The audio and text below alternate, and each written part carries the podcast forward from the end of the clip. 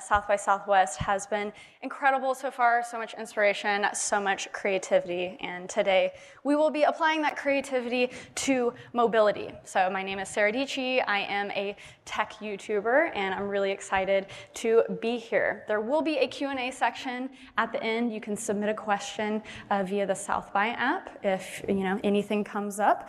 And today we are going to be talking about autonomous vehicles and how they can give you more time to do what you love, more time to create, or just more time to enjoy what you love. So let's bring out our three guests. Come on, guys. Awesome. So up first, we have the Chief Technology Officer of Mercedes-Benz, Markus Schäfer. Mercedes-Benz is leading the technology charge as one of the most prestigious and renowned legacy car makers and valuable automotive companies in the world. Markus, welcome. It's great to be here. Actually, it's my first appearance here at South by Southwest. I guess I missed a lot of things. So great to welcome. Be here. Also joining us is RJ, the founder and CEO of ZYNC. They have created an entertainment platform for cars to enable streaming, video, gaming, and a lot more. Thank you, Sara. Great to be here. I might need a mic. I'll switch to a mic if I need. But we have Austin Russell, who received a Peter Thiel Fellowship and dropped out of Stanford to start Luminar and led it to a $1 billion IPO. Austin and Luminar pioneered a new type of LiDAR architecture designed to enable autonomy at higher speeds and at scale. So Austin, welcome. Yeah, thanks for having me. Yeah. I will take that mic, by the way. Okay, perfect. Okay, so Markus, we are going to start with you. When someone thinks Mercedes-Benz, they think luxury, but they also think, tradition, a legacy car maker. So how does Mercedes-Benz hold their own against these new tech companies that are moving very fast? Well, it's a pretty interesting group here on the stage, and that's kind of reflects the way we're doing business now. So way back then, we were a startup. We were a startup 137 years ago, a disruptor. The founding fathers disrupted really what was happening way back then. The dominant way of transportation was horses, right? Way back then, and they came up with the crazy idea to invent a car. So this is 137 years ago. So it was always the pioneering spirit of this company to disrupt. So now it's time to disrupt again, and different ways of doing business. So we're disrupting also the way we create cars in the future, and we work together, and we're working with startups, growth tech companies here. So we have some new ways of working, and that's really exciting. Mm-hmm. Austin, Luminar recently inked a deal with Mercedes-Benz to provide your LiDAR technology to Mercedes. So, what Markus was talking about, how has it been to work with Mercedes-Benz, a legacy auto manufacturer? Is their spirit the same in some ways, different in others? How's it been? Yeah, no, absolutely. Well, I think Mercedes at the end of the day is at the pinnacle and intersection of performance and safety in automotive. Historically with the vehicles, and I think this whole partnership that we have with Luminar is really taking things to the next level in those dimensions, and that applies when it comes to autonomous driving, when it comes to next-gen safety, when it comes to all these new capabilities that can be enabled, and seeing it now, on more vehicles. Getting across the lineup, that's what makes all the difference in making the huge steps that are needed as part of a transformation. And the cool part is just from a collaboration standpoint, how much they're pushing and we're pushing to be able to just create that cutting edge for what's possible. And it goes to show that, like I said, I think Mercedes and their whole team is driving the innovation for the field holistically. Compared to a lot of the rest of the landscape for the performance and pushing the performance for what's possible. Mm-hmm.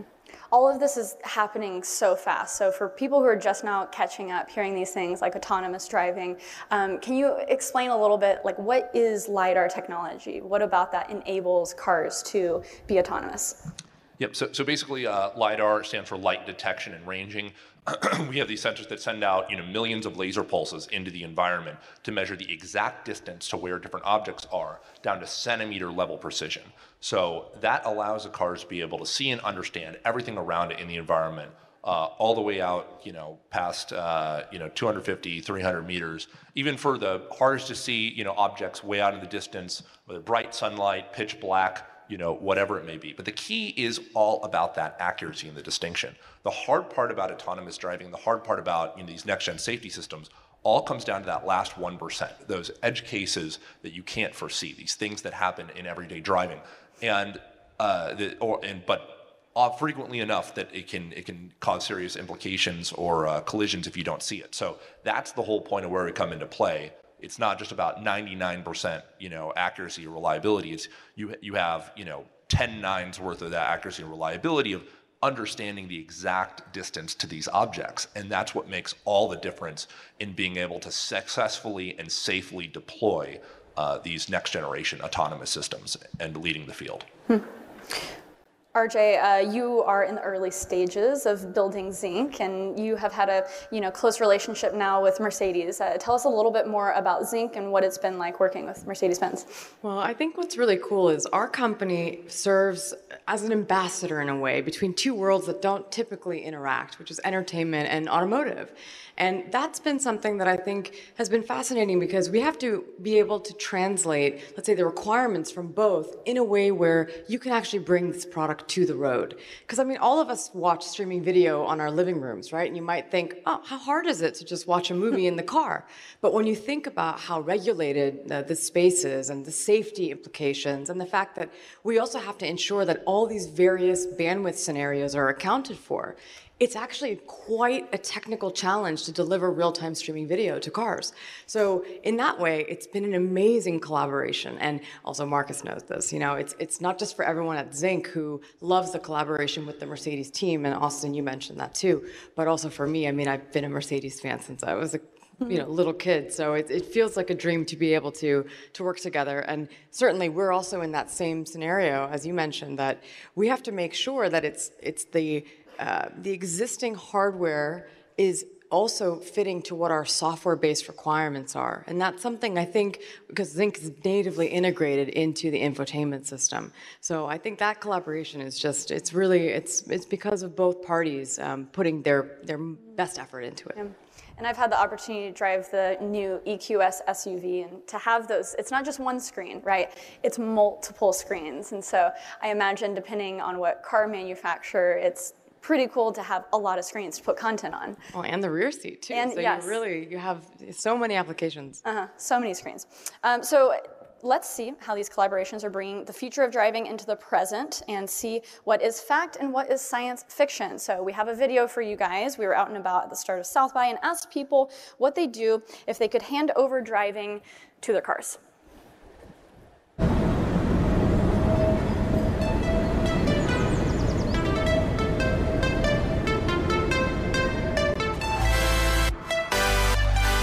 Hey y'all, we're here in Austin, Texas with Mercedes-Benz, and we want to know what people would do in their cars if they didn't have to focus on driving. So let's go and find out. Yeah, if I didn't have to spend my time driving, I would definitely spend more time being present with myself, meditating, and probably reading. I spend a lot of time in the car in my regular life. I used to have to drive a lot for work, sometimes 1,000 miles a week. I think the best benefit for autonomous driving is being able to get some more time for yourself. If I didn't have to sit in traffic, like on 360 in the morning, I would probably spend that extra time having my third cup of coffee.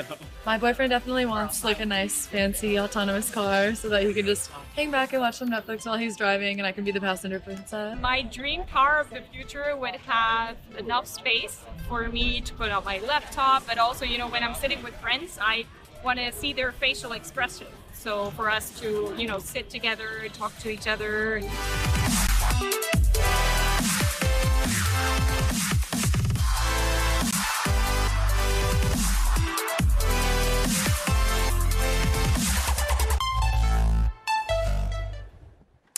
So Mercedes-Benz, they already have a form of automated driving called DrivePilot. So Markus, how much of this fully automated future is happening now? Well, it's actually happening now. So the DrivePilot is something what we would say is really revolutionary. So it's the first level 3 system in the world. And Mercedes-Benz is the first OEM that was certified according to level 3. And this, I have to say, really makes us proud to be the first, and it really fits with the history of the company here. So you see that level 3 conditional driving, automated driving, really puts the driving task to the car. And that's really, we call it moonshot actually, that's a moonshot moment for us, where not the driver is in charge anymore, it's the car. And so this leaves you time to perform tasks, watch videos, be productive in the car, do video conferencing, and that's just, you know, the beginning of thinking about endless opportunities, what you could do in the car. And you listen to the people, I mean, everybody has a different idea what you would do if you were released from driving. But it's made right now on a safe level to perform in heavy traffic. So the utmost priority for us is safety. That's why we're starting on highways. We're starting with a max of 40 miles per hour, 60 kilometers in Germany. And yes, we have the release in Germany and for almost 40 countries under this regulation. So the European continent would be covered. We are now in the US applying for level 3 as the first OEM. So we got the positive feedback from the state of Nevada.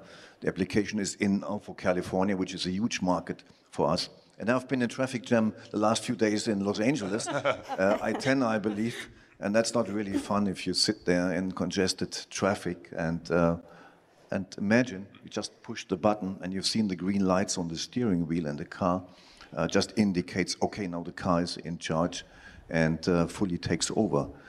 So what happens to you? So your eyes can be off the road, and that's really the revolutionary thing, and your hands can be off legally.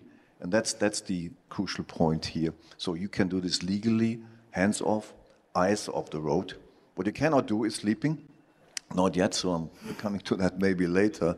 But at least your eyes don't have to be on the road. But you always have to be ready to take over in case the car asks you to take over again.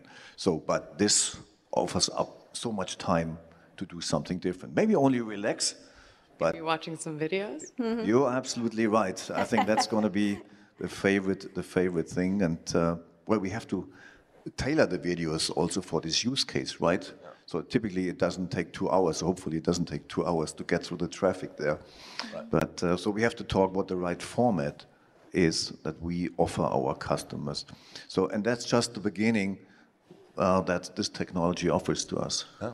And it's amazing, like, you know, when you think about it, you know, people spend on average what, you know, 5 or as much as 10% of their waking hours, you know, in a car, either commuting or anything. I don't know about you guys. I actually, ironically, you know, I love to drive, but I hate to commute. Mm-hmm. And like this solves that exact problem where you get to recover that time and utilize all of that on highways and expanding to higher speeds. And I think that whole vision just is was fantastic about, you know, how do you enhance the driver? How do you make the driving experience better? It's and obviously a very different approach than, you know, the other kinds of autonomous types of companies out there or automakers that are focusing on trying to replace the driver, which is you know, TBD on how that materializes. Whereas you guys are already doing it today. Mm-hmm. Markus, I'm curious. A woman in the video said she's excited to have more time to be a passenger princess. Do you know what that is? No, what is that? Do you know what that is, RJ? Yeah. Essentially, when you're not driving and your significant other is, you can just be the passenger princess, you can eat food, you can do whatever, you can live your best life. So everyone will be able to be passenger princesses with autonomous driving. Oh, that's cool, but yeah. He's like, I don't know how to react to that. Yeah, we got to get caught up on the Gen Z terms. Yeah, I'm trying to help. One person was saying, so it's going to use the laptop, so we don't need a laptop anymore. The car can do this thing, so you don't forget about the laptop. So yeah, the car will do it. Got plenty of screens, right? Plenty of screens, and they will perform the task of a laptop, be sure. Yeah. Mm-hmm. So I'm curious for each of you, what is your form of entertainment? Are you guys going to be TikTok swipers or Netflix watchers? What would that be in the perfect world? Well, I mean, maybe I can speak a little bit about this one. Yes. I kind of think about this for many waking hours a day. There's something cool that I think we're starting to see already, because now we're already live in over 20 markets with Mercedes-Benz, and this number is growing. And one thing that I think has been just really fascinating is seeing what categories people are actually spending their time in. Of course, movies are something that we all think of. When you see a really great picture and you see that you've got a promotion for a new movie that you wanted to see, maybe you feel, okay, I'll use that charge time to catch up.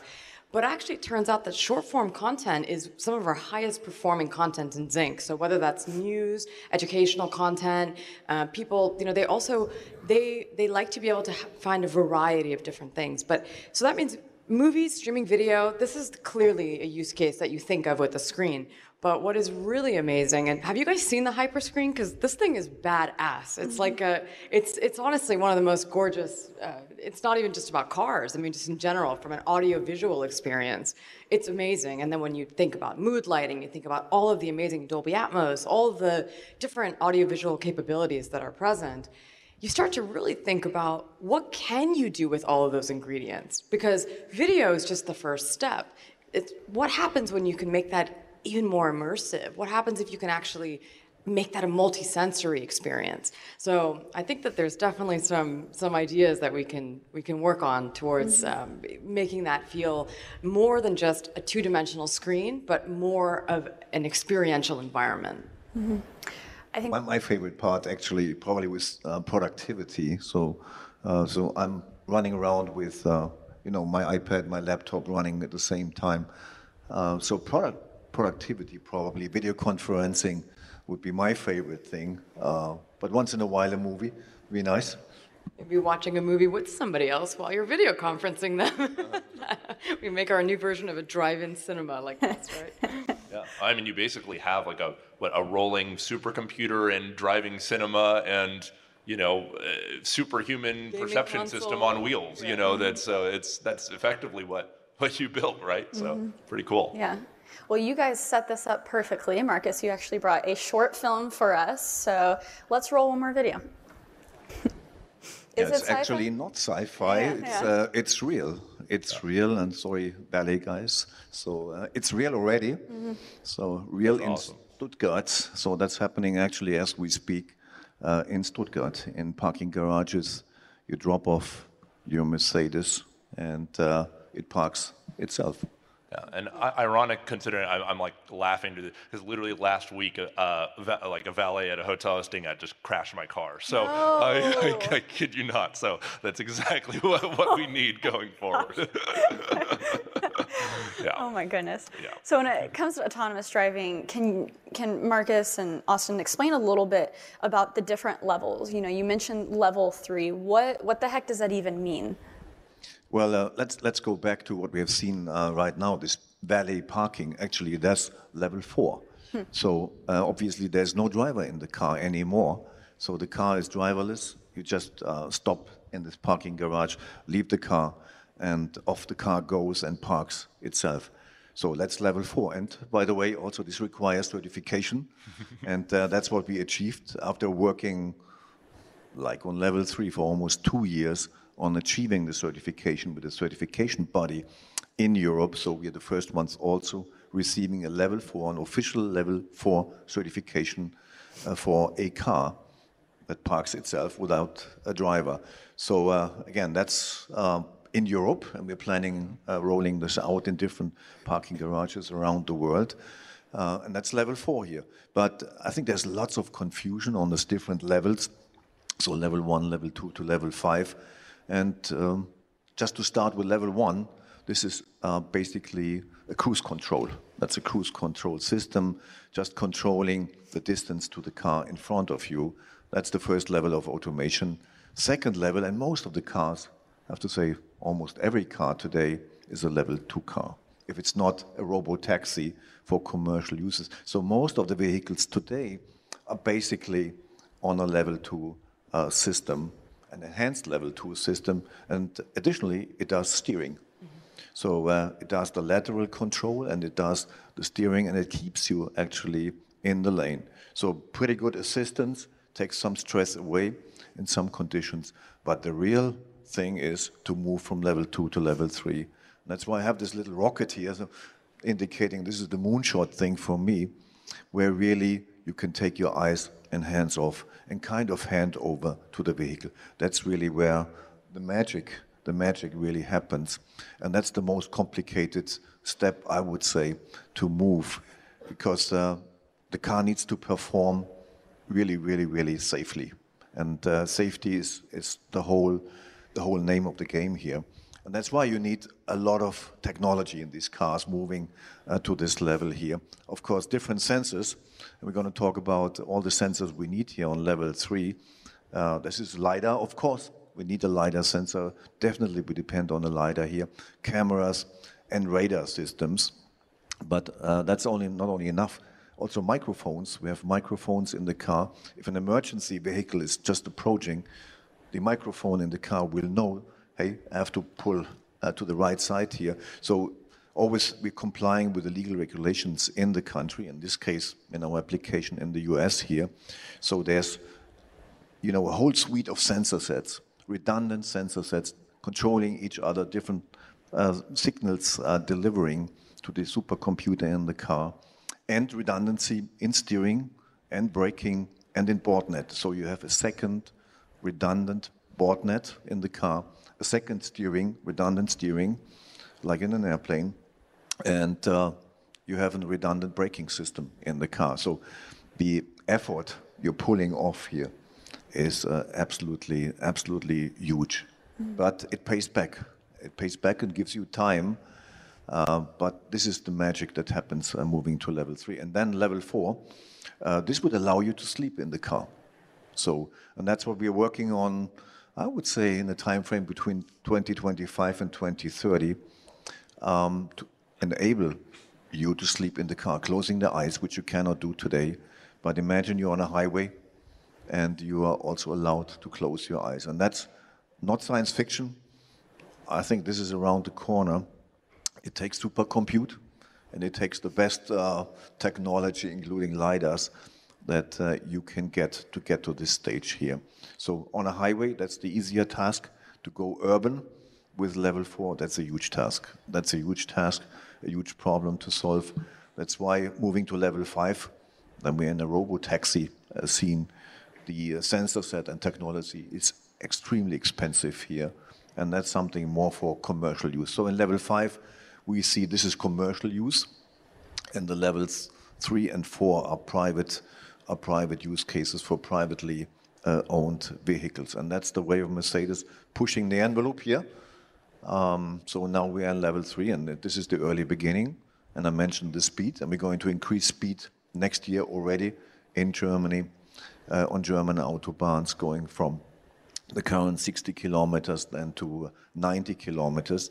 So it's starting on a safe ground and then just gradually improving the system. And having a very open dialogue also with the regulators, and that's key. That's what we did here in the US for the last 2 years, actually, for example, in California, working with the DMV, with the highway police, with NHTSA, and all the regulators to explain what the system is capable of and what the system is not capable of. And it's also very, very important to explain it to our customers. In which mode are you? Are you now in level 2 mode? Are you in level 3 mode? So there should at no point a mode confusion.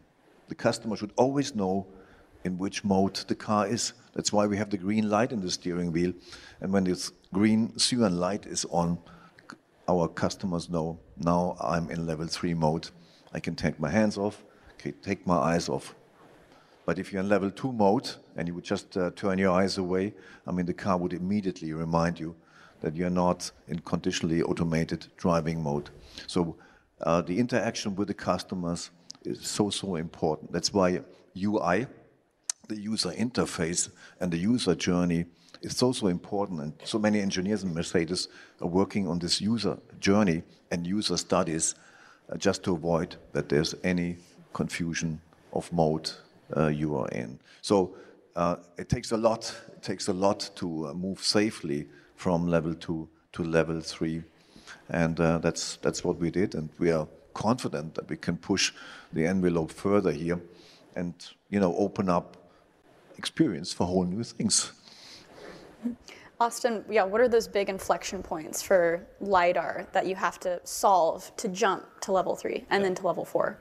You know, it's funny, you know, taking a look back, what, 8 years ago now, in our first pitch deck, it had something actually to this effect here, but there was like a huge like chasm, like a Grand Canyon between level 2 and level 3 in terms of the jump and what that means in terms of to be able to advance, because, you know, the whole distinction is that it's relatively straightforward to build a basic level 2 system, you know, to be able to have it where the car is doing, you know, some level of driving, but the human is constantly responsible for taking over at any given moment, any given second when it makes a mistake. Otherwise, you know, it's not nearly accurate and precise and reliable enough to be able to do any kind of autonomous driving. And I think that's fundamentally the distinction here, is that, you know, which can, all the naming out in the industry and the nomenclature for, you know, what people call and talk about self-driving, a lot of times really just is like level 2 systems that are not actually self-driving. They're assisted driving systems. So this is where we're really starting to see, and with Mercedes leading the charge here, that jump towards level 3, level 4, you know, et cetera.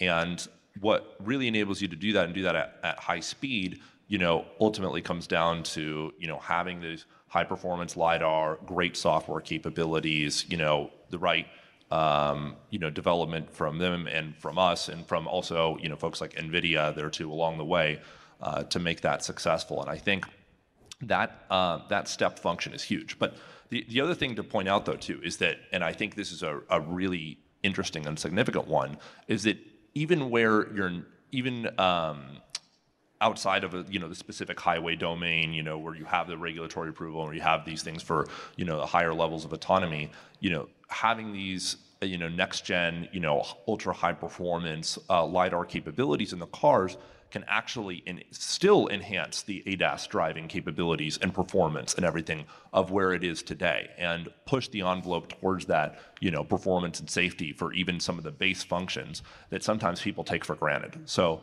that's, I think, what makes all the difference, and this is a sort of a key to helping make that leap and that chasm from the beginning, so coming full circle to the moonshot. Mm-hmm. When it comes to software and hardware, is it kind of a catch-22, chicken and the egg, or are you waiting for more data, or are you waiting for the chips to get cheaper and faster? What are some specifics that we need for that jump?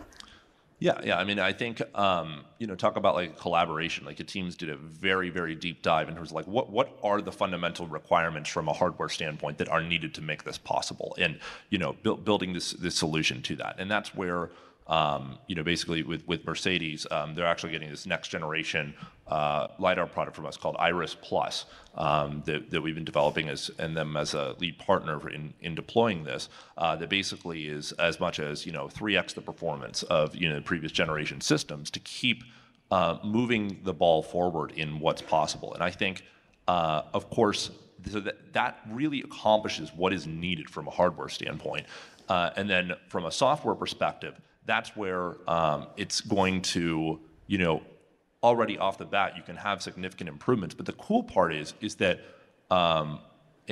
you know, and I'm sure Markus can speak more to this, but the cool part is cars can keep getting better and better and better over time with software there too. It's not just, you know, off the lot on day one, where you can continue to make use of the just mind-blowing quality of data that you can get out of the system to build the best experience, the safest experience, the most autonomous experience for, you know, the users. Mm-hmm. But I think, as you said, everything develops at the same time, and it's not really a chicken and egg thing. It's a constant improvement of everything. I mean, the sensor technology. I mean, Iris 2, and you will talk about this later. I think that's an amazing, amazing step forward when it comes to LiDAR technology. But supercompute, it needs also supercompute power. I mean, yes. So especially if you want to increase speed. So we don't want to end with 80 or 90 kilometers per hour. So we want to push the envelope here and go in the final stage to 70, 80 miles per hour on the interstate, level 3. This is a lot of data. This is a lot of data that come to the compute unit, and so it needs also very, very capable CPU and GPU and AI in the car. So which hardware will develop, and we're preparing with NVIDIA to get on the next level of supercompute to be introduced actually already next year. That's our product that we are launching, next level of autonomy. And yes, it needs all ingredients, I would say. RJ, I think watching things or taking meetings is kind of like the obvious next step. But when we're getting to level 3, 4, can you give us some fun examples of maybe things we're not even thinking of? I mean, just seeing someone playing Tetris is kind of funny, but what are those things that are in the back of your mind, like, oh my gosh, in 5, 10 years, we're getting a lot of concept cars that now even hide the wheel. And so thinking about the fact that, oh, it can be all screen. What are some of those things that we can be doing beyond just watching entertainment? I love this question because I think in a way, maybe it could even go the other way, that there's no screen, right? You have so many possibilities that are there.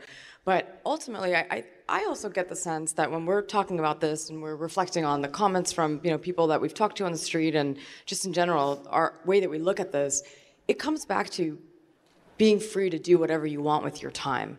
And ultimately, I think most people, when they have downtime, they like to be entertained. So that's where we start, because that's something that I think you don't really equate today with your car. When we first started building ZYNC, I mean, funny enough, it's been 5 years that I've been working on videoing cars. And that kind of shows you, again, that in the software world that I'm coming from, when you have an idea, you prototype it, and then you just iterate and then you launch it and that's it. But in the automotive space, we have to ensure that safety is the #1 priority. And so even with something like video streaming, when you have all of those ingredients, we know that the infotainment system already has safety functions built in. You still need to make sure that you can allow someone to regain control if they need to, in a DrivePilot scenario, regain, steering wheel control. Or there's other ways that you have to be a little bit more cognizant of what that mobility context requires. And I think one of the things that has happened over these past 5 years is kind of, if you think about it, when you're building a streaming service that's for your living room, you have some assumptions that get built in there. You assume that there's a stable bandwidth connection. You assume that there's an onboard cache. You assume that just a lot of things that allow for your set-top box version of a streaming solution to function. But in the car, if you're driving through a tunnel, what's going to happen? You don't want to have an interrupted experience. So ZYNC has spent a lot of time optimizing for it's essentially a purpose-built product for that mobility environment. And I think that's what we're thinking about all the time is what will you want to do, but how can we also make that contextually relevant? So we have a lot of IP that is also related to time boxing and contextualization, personalization. So if you always like to watch the news on your way home, why do you have to hunt and find that content in ZYNC? It should be surfaced to you dynamically. So I think some of these innovations are already available in the product today, but what makes it really next level, that's coming in the future generations, and I think it's going to be so exciting to see what that can become. I haven't heard that word before, time boxing. Yeah. So that's what you just explained, that you'll service up content? For example, I'll tell you, because the way that ZYNC was started was that I was working on a project with an automaker, and I was at the charger all the time and ultimately thinking, well, why am I watching this movie on my phone when I'm surrounded by all this AV infrastructure? And you started to realize, okay, well, what you really want in this scenario, if I'm at the charger for 27 minutes, then I just want 27 minutes of content or entertainment experience to be surfaced. I don't want to have that cognitive load. I don't know if you've heard this, but with one of the streaming services, they had done a report, and it turns out that most people were spending between 12 and 15 minutes just browsing for something to watch. Well, in the mobility context, that doesn't work, right? You need to be able to just do what you're looking for and get back to your original task. So time boxing is a way that in that charge context, we're able to do that dynamically. Markus, you mentioned earlier about how things are changing, not just at Mercedes-Benz, but the entire auto industry, and how things that were once maybe you would use third parties for, you are bringing a lot of the relationship with hardware and software and figuring out things in-house. So how is that changing for Mercedes-Benz and the greater change of the entire industry? Well, this is a total disruption. You know, the biggest disruption probably is, you know, the way we do business, how we develop cars in a context of things going digital everywhere. Electrification maybe is a disruption as well, but the even bolder disruption is on the software and a digital side.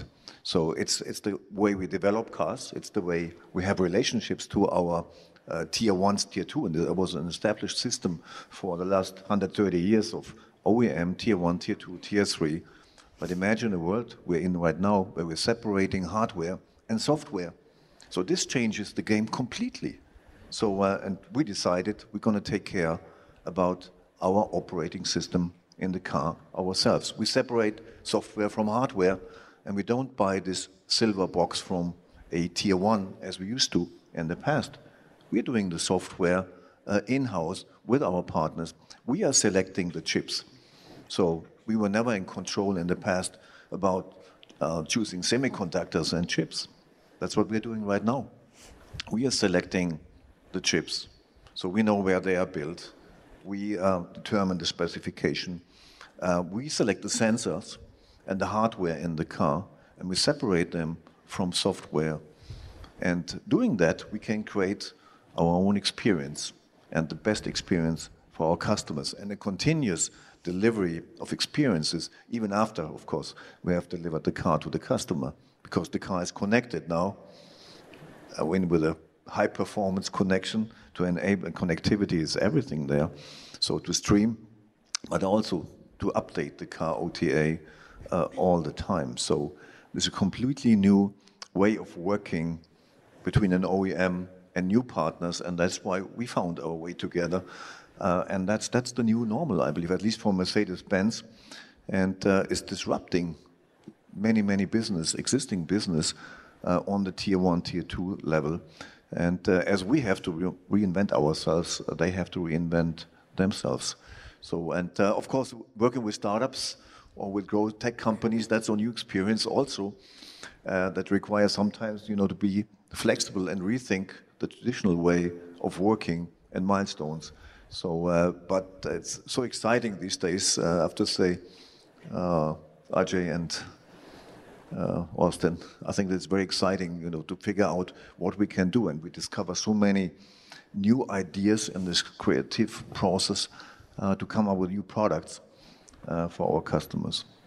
Yeah, no, exactly. And I think that really makes all the difference there, too, in terms of that collaboration. And I think, you know, obviously with you guys, you know, partnering with, you know, leading technology companies in their fields, it disrupts the traditional business model altogether. As you said, you know, there's been a way of doing things and a way of working together that isn't built to keep up with the pace of innovation and just the level of problems that are required. I mean, and I think it can't be understated, you know, is probably like even just solving this level 3 problem and, you know, being able to push forward is, you know, one of the most technically complex, sophisticated, you know, problems of our generation, you know, holistically. Like it's really, really crazy, just all the stuff that has to come together and what has to be pushed. But that model and innovation cycle is definitely interesting to see. It's, as you said, it's kind of funny, you know, we're pointing out that like 137 years ago, you know, Mercedes was a startup, you know, there too, and then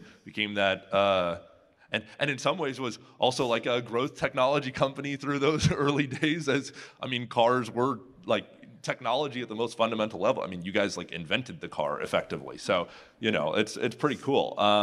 But I think, you know, that model's disrupting. And then it's funny, as I was thinking through that, you know, just as you guys had that 100-year, you know, we now, some of you may know this, but we now have this 100-year vision at Luminar, where, you know, our goal is to be able to save as many as 100 million lives and 100 trillion hours of people's time out on the road over the next 100 years. So hope that one day we can be able to have that kind of impact, you know, that you guys did throughout your history. And there's obviously a lot more left to do to make this happen, but sounds like we're on the right track and partnering with the right companies. And, you know, like, not to mention, you know, from a content standpoint, other stuff, like all those second order effects that can happen when you realize that too is really amazing. I think there's another thing that I'm also just realizing. I think we all are doing this day to day, and sometimes we don't have the chance to zoom out and see what's actually happening. I think in this scenario, when you describe, Markus, the typical supplier relationship with an automaker, that has rigidity by its nature, because there's a specification and you deliver to the spec and that's it. And there isn't room for serendipity. There isn't room for innovation. And I think what you've also heard is at least for you and I, Austin, when we work with Mercedes, sometimes a good idea pops up that we didn't expect, and you can pursue it, and you can push it, and you can, I think having this collaborative, you know, what I like to call partnership model rather than supplier model, that is really not only just from a way of working, but also the output, because that's creativity, that's when you get something really special. Mm-hmm. So it has to do a lot with culture in a company, and so I can, of course, speak about Mercedes-Benz and our culture. So. The right culture and the openness just to disrupt even our business model and go new ways. I mean, it's a matter of culture and implementing this culture. And we do work a lot on culture besides technology, and to get us ready for, you know, new partnerships, and always question ourselves, is this the right way we operate, and change. Mm-hmm. If we think it's not leading to the right result, and if it's not fast enough, and it's about speed, right? These days are definitely about speed, and that's what we're executing. Mm-hmm. Yeah. So before we hop into Q&A, I have one more question. This is a fun one for me, and I want to make it a little bit interactive. You guys are going to have to raise your hand if you're like me. So I'm an American who had no idea about F1. And then this little Netflix series came along, and I kind of became obsessed. And so I'm curious for out there, raise your hand if the past 2 or 3 years you've kind of started to watch F1 because of a Netflix series. Yes, I'm not alone. Boom. Okay. So I'm curious, is there room in F1 for LiDAR technology? Because, you know, there's drivers. You don't really think of that when it comes to racing, but is there room to use LiDAR in an F1 car in motorsport? Awesome. Yeah, exactly. You know, actually what's interesting, well, I would say that in motorsport generally, absolutely. Mm-hmm. Like, and I would almost bucket this into 3 different categories, you know, I think. So, but the first part is actually just related to high performance vehicles, you know, as opposed to, you know, motorsport in and of itself, which the cool part is that as these capabilities are advanced over time, like when you have this hardware on a vehicle, it's ultimately going to allow you and drivers, like, and car enthusiasts, to push the vehicle, but without going past these safety guardrails there too, of where you're running it off the road, because that's always, you know, the danger of you know, pushing the performance of the car. So, you know, if you can do so in a safe, fun way, it makes a huge difference. And by the way, yeah, you can see a blowout of the next generation, you know, Iris that we have, or Iris Plus, you know, that's there and showing that kind of experience, you know, for the cars. But as it relates to the other aspects of the, you know, the motorsport stuff and other things from they're actually, for example, like IndyCar, you know, right now, they have this program where they're actually running Luminar-equipped race cars around a track, you know, fully autonomous, with these different teams and universities there, too, that are racing around. And the cool part is they can do it in broad daylight. They can literally do the same thing in pitch black, where they, like, equipped cars with, you know, lights on it there, too, like ELY or Tron style, you know, to go, you know, have that kind of experience, which is crazy. And you can push it. Cars can explode, and you don't have to worry about people being inside there too. So, you know, that's a good point. So, but we don't want to take it too far, Austin. Yeah. So, yeah. That costs money, right? Yeah, No, Formula One cars, I think they shouldn't be totally autonomous, right? Yeah, totally agree. Well, and that's I think that's the last bucket there too. Is that I think what's interesting is that, yeah, in the case of Formula One, I don't think that's going to be autonomous anytime soon, as it shouldn't be. Like, it's right. that's part of the whole experience, is seeing the driver, seeing that. But what is cool and what's interesting that I think will ultimately come about in, you know, years and months and years to come, is that when you can apply these things not in the car itself, but like, for example, around the track, you know, for a vehicle, then you can know the exact, you know, centimeter level precision of where everything is. You know, you could race drivers after the fact, you know, in these, again, in simulation, you can do lots of cool things. And, you know, obviously, you know, Mercedes has been a, you know, historical leader and longtime champion in Formula One, and just something to be, I mean, by the way, it's incredible how you've been able to do that and like have your auto business and everything else at the same time. Yeah. There, it's really a feat. Yeah, that's the fun part of my job, you know, being also the chairman of the Formula One team, and so you know, I'd like to see Lewis Hamilton for a long time. Yeah, yeah, exactly. Exactly. Yeah. So we want to see, and it's about emotions. So Formula One is about emotions, exactly, and people and stories, and so, but also technology. Yeah, so yes, also technology, and I think there's an angle where we should use technology and transfer technology from racing to street cars, right? Exactly. But exactly. So I'm looking forward to have still drivers in the car. Yeah, yes, yeah, yeah. Yes. That's not going absolutely away. Yeah. Okay. Also, I don't know. Every time I watch a Formula One race, all I can think is, I wish I could drive like that. And don't we want to also maybe sit in our cars and watch these races? Right. Yes, right. Yes, I feel like true. Then you can feel like you're Lewis Hamilton a little bit in your EQS. And then exactly your but you know what's cool? I heard an interesting comparison the other day there too. That it was someone asked, so, you know, basically when you have these kinds of autonomous capabilities and next-gen safety and like this LiDAR-enabled capabilities, you know, you're basically giving drivers like superhuman type capabilities. I mean, you're almost, you know, making everyone having the reaction time of Lewis Hamilton. Mm. Like, you know, I mean, isn't that well, almost there. Almost there. Well, if you think about it, like, I mean, if you're talking, you know, these things are counted in milliseconds there too, in terms of how, well, from an autonomous driving, even like, you know, when people are going off the line, like a good time is, you know, a couple hundred milliseconds. Yeah. Like, so like 0.21. Yeah, exactly. I actually know the exact number. Yeah. We have a fan here. Yeah, exactly. Yes. So you know exactly what I'm talking about. Yeah. Yeah. Okay. So we have some awesome questions that have been streaming in. So Chris Cunningham, he says, Mercedes has a heritage of performance vehicles geared towards the driving enthusiast. How will you continue to uphold this tradition when cars become autonomous? Well, cars will become autonomous more and more. And different ways, and we explained the level 1, 2, 3, 4, 5.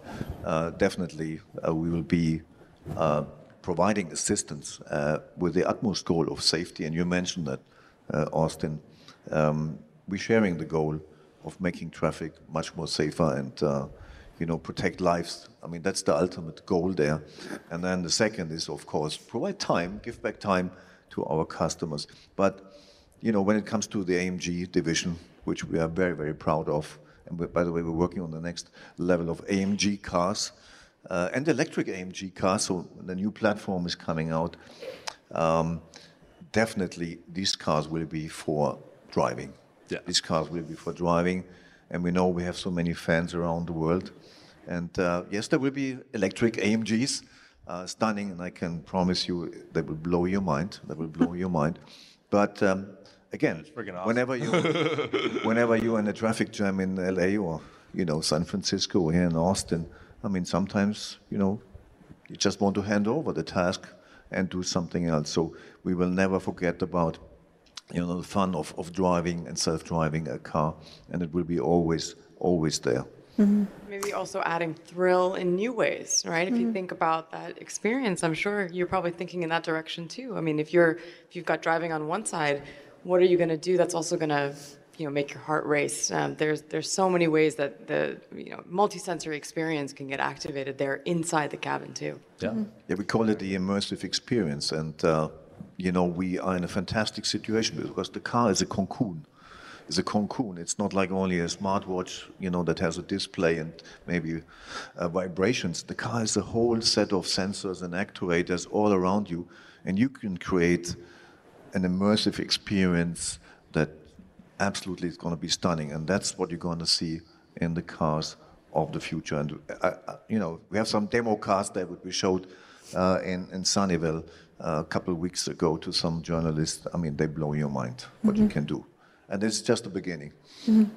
I feel like this is an important question. How are companies looking at security and the potential of hackers accessing your car? Because again, cars have turned into big computers now. So how are you looking at that? Well, safety and security of data and the entire system is top priority. It's our top priority, and this has to be built deeply in the system. So when we're creating a system, our operating system of the vehicle.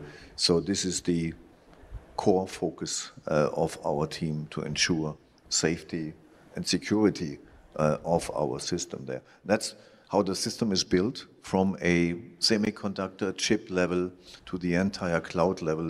That's why it's so important. It's in our complete control. So we control our operating system, and we control even access to our own cloud. So the Mercedes-Benz Intelligent Cloud, that's something we did build with the best experts in the world. And we have a large security organization, cybersecurity organization, which is spread around the world, monitoring the performance of our cars, the security of our systems, 24/7, 365 days.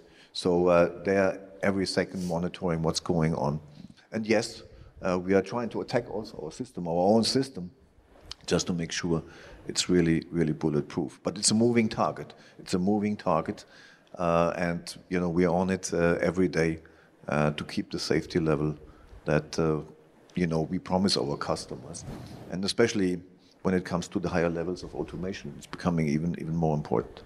Hmm. Yeah. Yeah. Okay, well, Austin, this one might be, well, this is for Markus and Austin, but why did Mercedes-Benz pick Luminar over other LiDAR makers? So what did Luminar do to make this relationship happen? Put you on the spot here, Austin. Well, yeah, go ahead. So, I mean, we scan the whole world, and, you know, we are a global car maker, and so the engineers, my engineers, are present in basically every country around the world. So we scan the markets, look at technology, every angle of the world.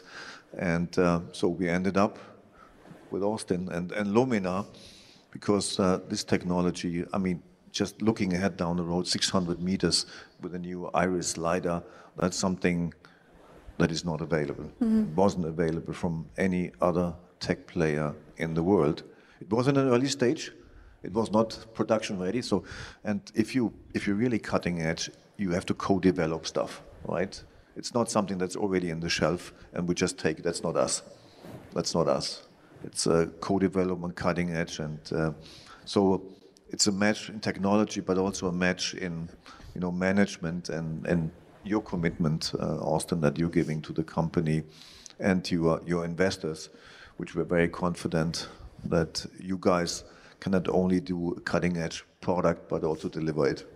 Mm-hmm. Absolutely. That's what counts, is you got to have the technology and you got to have the execution. And what you know, I think what you have your guys' motto: the best or nothing, right? So it rings true in all fronts. So, but thank you for the amazing partnership all around there too. And we're 100% committed to see this through scale and make this happen with you guys well into the future. Mm-hmm. Yeah, we have time for a couple more questions. So Christoph asks, will everyone be able to afford level 4 and 5, or will this remain as a add-on? That's a very good question. You know, in our history, 137 years, take the S-Class. Our S-Class was always full of technology. And so it was always cutting-edge technology. And what happened over time, we had the means to put this technology in an S-Class, but it trickled down over time to all the other cars. Let's take all the airbag and ESP, many, many systems that were just available in the upper-end luxury cars, but now they are mainstream.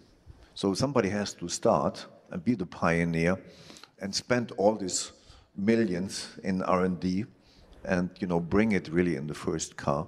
But over time, it scales and it trickles down to mass cars. So I believe somebody has to do it, and we are ready to do it, to do the investment. That's us. And I'm sure over time it's going to trickle down to the mass markets and will be available for, you know, broad audience. Owning a car has always been, I feel like, very personal. And so this question from Antonio, I feel like, is a good one. Do you believe that autonomous cars will end car ownership? If a car can drive itself to whenever and wherever you need, it might be shared instead of owned. I truly believe that two things will co-exist. So this is private ownership. It will continue. And, you know, if you live in a rural area, and I do also live in the Black Forest, rural area, and my son is even here today, just, you know, there's even not a bus there, and, you know, it depends that you have a car. So kids do have a car. But if I'm in a big city, I mean, I like to hop on maybe a robo-taxi. So I believe there's a world tomorrow where both coexist, and I don't believe in that car ownership is going to end. This next question might be for both RJ and Markus. Do you view autonomous driving with entertainment as a scaled advertising revenue opportunity, or do you want to retain the purity of the experience? So the question's a little bit leading from Rob, but what do you think, RJ? Yeah, I think Rob has a point of view on this. Yes. From his question. I mean, I don't think we're there yet. Right now, what we need to do is ensure that the experience that you have in the vehicle is matching to what users want to do to fill their time. And that is our number one priority. That's what we're doing. One of the things with ZYNC that I think is very unusual, normally when you have a streaming service that you're accessing from a car, a tablet, any digital device, you can't do anything unless you've logged in, unless you've made an account, unless you've taken an action. And that is the antithesis of the ZYNC philosophy, which is that you should just be able to get in your car, open ZYNC, and watch something. We don't want to have friction. We just want to make it that you really feel that this is your personal environment, your personal time, that you can spend it how you like. And so I think in our mindset, and also Mercedes-Benz has shared in that vision as well, this is the value that we're providing to customers who choose Mercedes-Benz. So I don't think that we're really looking at that space at the moment. Value of the whole ecosystem that you're creating is amazing there too, to be able to see what, like I said, all these other things that can be enabled once you have these autonomous driving capabilities. It's really, really special. For sure, yeah. But even also, Markus, you know, one of the things that I know that you and I have talked about too is sometimes you want to watch the evening news on the way home, right? We have to also have the regional content in there. We have to have, you know, it cannot just be one form of event. But I promise you something, you will not be bothered by advertising. Oh, well, there you go. You heard it here first. It's a first-class experience, really, that we want. And so facing the customer, we don't want to annoy customers with advertising. And right. Love it. Amazing. Well, thank you, everyone, for being here. Markus, RJ, Austin, thank you so much. And, yeah, thanks for being here, and enjoy your South by Southwest.